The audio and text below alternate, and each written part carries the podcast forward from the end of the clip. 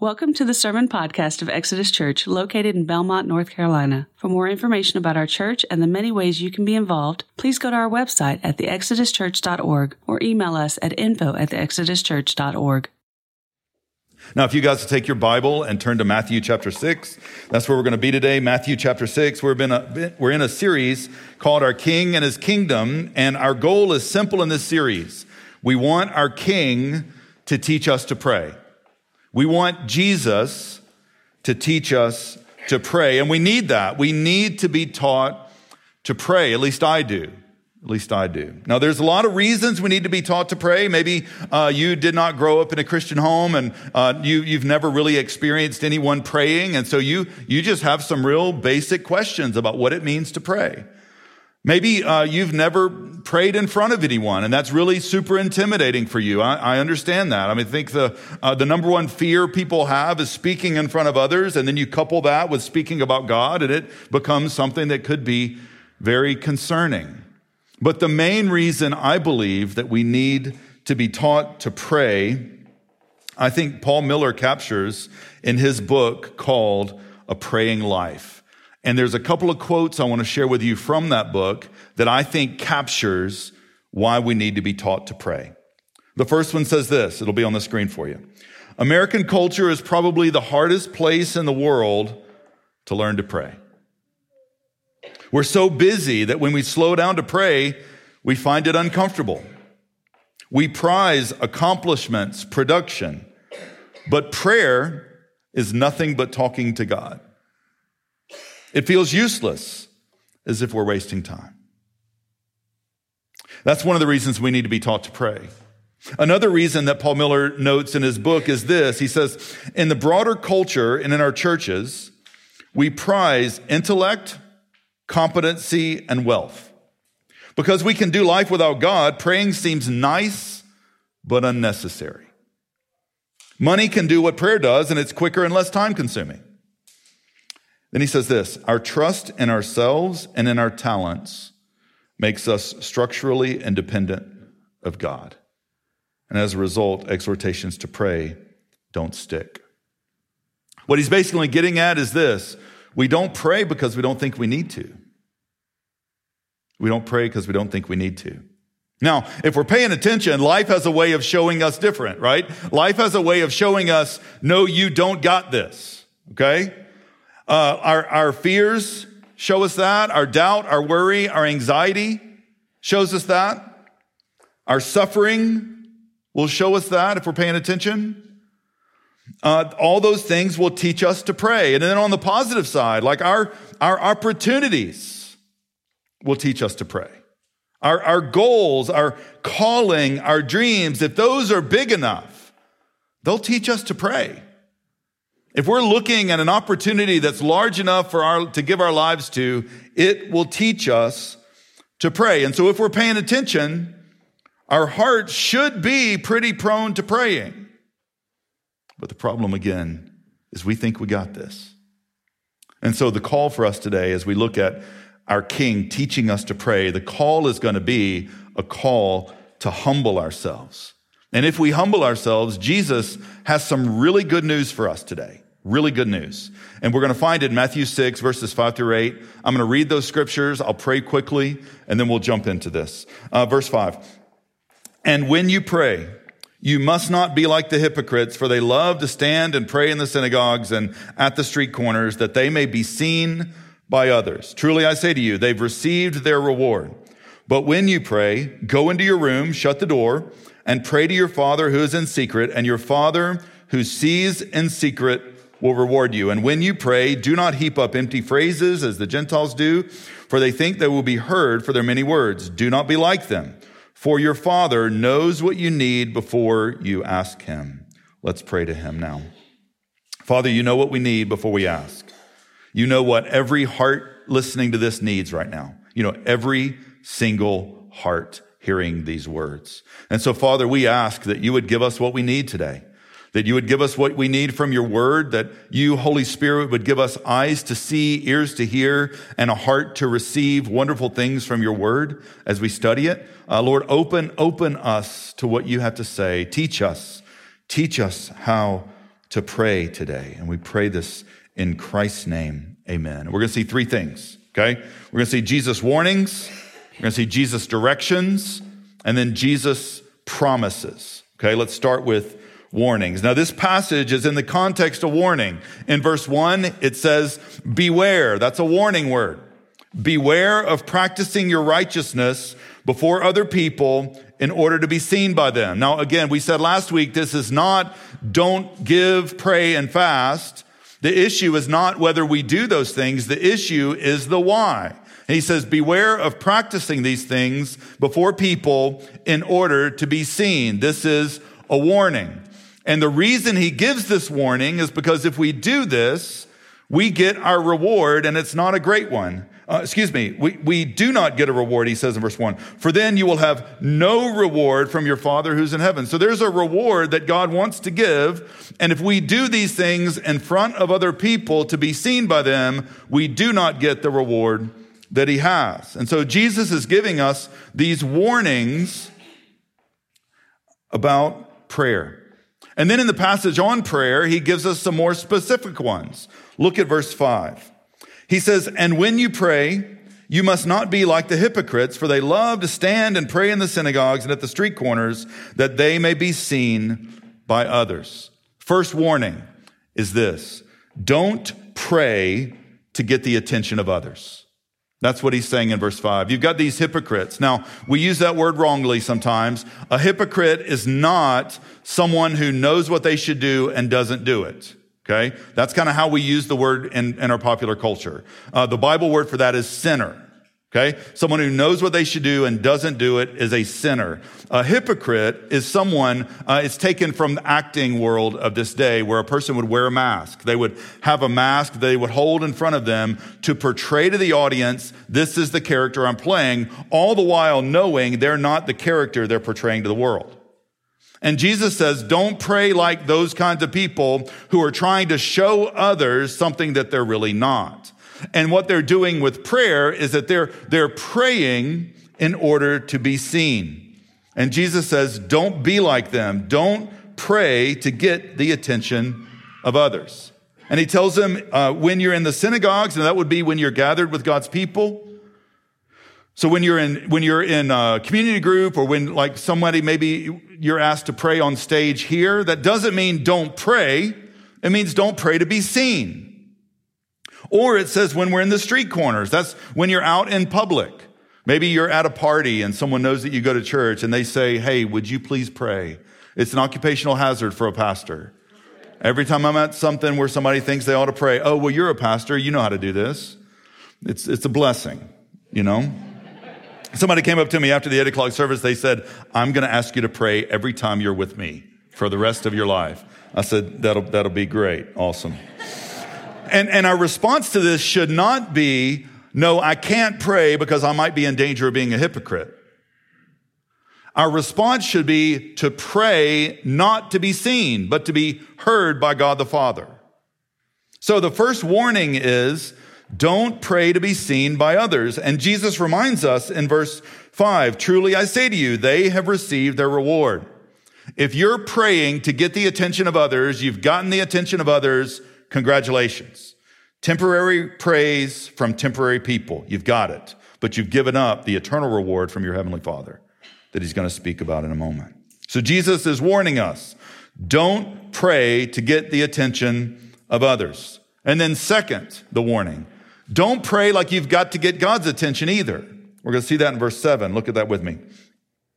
And when you pray, do not heap up empty phrases as the Gentiles do, for they think that they will be heard for their many words. Now, there's two things going on in this warning. First, you've got people who are praying empty phrases. They're, they're not really things that are coming from their heart. They're just things they heard somebody else pray. And, and they're just kind of repeating these empty phrases over and over, thinking that if they pray it correctly, God will hear them. That's what it says in verse seven. For they think they will be heard for their many words. So they think they've got to say these things over and over, and they've got to say it right. They, the problem is they think that you have to pray correctly rather than praying humbly. And what Jesus is saying is, don't be like them.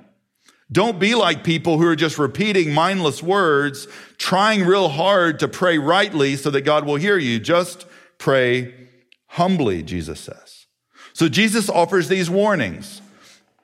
Don't pray to get the attention of others. Don't pray like you've got to get the attention of God. Just pray. And so he gives us directions in verse six. He says, but when you pray, notice Jesus assumes that we will pray. And then he says, go into your room and shut the door and pray to your Father who is in secret. So Jesus is assuming we're going to pray. He gives us these warnings. Then he gives us some direction on what we are to do. The first direction he gives is to pray in private. Notice he says, when you pray, go into your room. Now that may be a literal room or a literal place. Maybe you have a place in your house where that's where you meet with the Lord. There's a desk, there's a chair, there's something there, and that's where you go every time. The principle is not that you have to have that place. The principle is that you're in private, because he says, go into your room, shut the door. Now that could be a literal door, particularly if you're a mom with young kids. You might need a literal door. You might be, you might need a literal way to help them understand how serious you are. I remember when Cheryl, when our, our kids were younger, she would give them something to do and she would say, Mommy is meeting with Jesus right now. And if you disturb Mommy, Mommy will be disturbed. And she had ways of helping them remember not to disturb Mommy when Mommy was meeting with Jesus, right? They, and she wanted them to understand, like, this is important. And, and like, we weren't, like, you know, stringing them up or something. But she, we, we wanted them to understand, like, this is important. Leave Mommy alone. She went into the room, shut the door. Now, there may be other ways we need to shut the door, too. Um, I, I, I know there are thousands of prayer apps. I've tried to use those on my phone. The problem is with that is I have other apps on my phone. And so what I need to do is not only shut a literal door, I need to shut the door of my, my electronics. I need to shut that off, put it away. Another door I have to shut is I have to shut the door of my mind. And what I mean by that is this. I can watch thousands of hours of Netflix and never think about what I need to do. But you let me sit down to pray, and all of a sudden I'm the busiest person in the history of the world.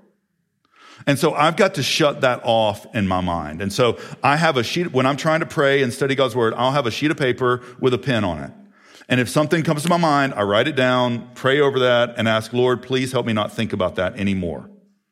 Okay? Now, again, you're just hearing how how difficult it is to be me right now, okay? But I, but I have to do that because otherwise I will start thinking about all the lists. And so that's one of the ways I have to shut the door of my busyness, so that I can really engage in prayer. The point here is Jesus wants us to pray in private. Go into your room, shut the door. And then he wants us to pray. That's what it says. Go into your room, shut the door, and pray. Now, we make prayer far too complicated. Prayer is simply talking to and listening to God. That's all it is. Prayer is simply listening to and talking to God. And so prayer allows us to just pour our heart out to him. We get to talk to God. We get to talk to the one who knows us better than we know ourselves. We get to pour out our hearts to him. This verse from uh, Psalm sixty-two, verse eight says this, trust in him at all times, O people. Pour out your heart before him. God is a refuge for us, Selah. Now, do you see the connection there between trust and prayer? Trust in him at all times, O people. Pour out your heart before him. Prayer is a way that we exhibit trust. When we trust in him, we pray. And so very often, when we are not trusting him, we don't pray. And so what Jesus gives us as direction here is to pray in private and then pray, pray. And notice who we pray to in verse six, to your Father. Now, I love that it says Father there. It doesn't say sovereign, though he is. He sovereignly rules and reigns over all things. It doesn't say to the omnipotent one, though he is. He is all-powerful, and there is no power that he does not possess. But it says Father. Pray to your Father. It's a relational word. And, and you and I are... Um, And God is our Father in a couple of important ways. He's our Father in creation. He, he created us. But more specifically here, he's our Father by adoption. If you are a follower of Jesus Christ, God is your Father because God our Father loved us so much that he sent God the Son to live, die, and rise again so that we could be forgiven and so that we could be adopted into his family. We are children of God. That is what we are. And when we pray, we talk to our Father. And our Father is sovereign. Our Father is omnipotent. And so when we come to him, we're coming to the one who is in charge, and we get to pray to him. And so Jesus warns us, don't pray to be seen. Don't pray to get attention. And then he directs us to pray in a way that is authentic. And then he gives us promises. He gives us three beautiful, precious promises. Look at verse six. The first one is that your Father is in the secret place with you. Verse six, but when you pray, go into your room and shut the door and pray to your Father who is in secret. That's a beautiful promise that God's with you when you pray. That the God who's in charge of the universe, that the God who rules and reigns, that the God who is sovereign and omnipotent over all things is present. He's not on his phone. He's not flipping through the newspaper. He's not wondering about all the things he has to do. He's with you there. That's a promise. Your Father who is in secret. Second promise is in verse six. It says, and your Father who sees in secret will reward you. Now, I said last week that we don't know much about this reward. We don't know exactly what it is, but we do know a lot about God. And if a God like this wants to give us a reward, we want to get it. And we get it when we pray in secret to him, not to be seen by others, because that's that's the reward we get. We get, a temp- we get temporary praise from temporary people, but when we pursue God in the secret place, the God who sees in secret will reward you, and we want that. The next promise is verse eight. He says, do not be like them. He's talking about the uh, the hypocrites who want to be seen and who think they have to get God's attention. For your Father knows what you need before you ask him. That's the third promise that should prompt us to pray, that God our Father knows what we need before we ask him. He knows what you need. Listen, you and I don't know what we need when we pray. We know what we want. We know what we think we need. But we don't, we're not omniscient. We don't know all things. And so when we pray, we're praying based on what we think we should get, but God knows exactly what we need. It's a promise. Now, sometimes people will ask the question, well, if God already knows what we need, then why do we pray? My response is, if God knows what we need, why not pray? Why would we not pray to him if he knows what we need? So Jesus wants us to pray. He warns us about praying like a hypocrite, praying in an inauthentic way. He gives us some direction about how we must pray. And then he gives us promises to prompt us to pray. And so, how do we apply all this? How do we apply this? Just one thing today. Let's pray. Let's pray. Listen, we've been given access to God the Father. Jesus Christ stepped into, uh, stepped into time. He lived a perfect life of obedience. He died a brutal death on the cross in our place. He rose victorious over sin in the grave so that you and I could pray. We've been given access to God the Father. Now, now sometimes when we read about God being our Father in the Bible, uh, we have different responses to that. Maybe uh, the father that you experienced was absent um, or worse. And so when you hear about God as Father, there's an immediate catch in your heart and spirit about him being Father. I share I share a similar story. Like when I think about God as Father, my my history with a father was not all that awesome. And several years ago, I heard this quote by Louis Giglio. He says this: God is not the reflect, God is not the reflection of your earthly dad. He's the perfection of what Father is. And so when we when we come to God as our Father, we're coming to a perfect Father. And this perfect Father rules and reigns. There is no higher authority. There is no greater power. There is no one above him. He is our Father, and we get to pray to him. We get to bring our needs, and there are many, right? We get to bring all of our needs to the one who knows every one of them before we ask a word about it. He knows every need you have better than you and I know the needs we have.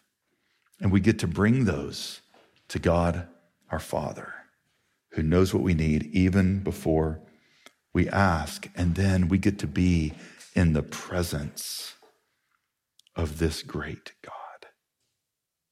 We get to be with him. So let's pray.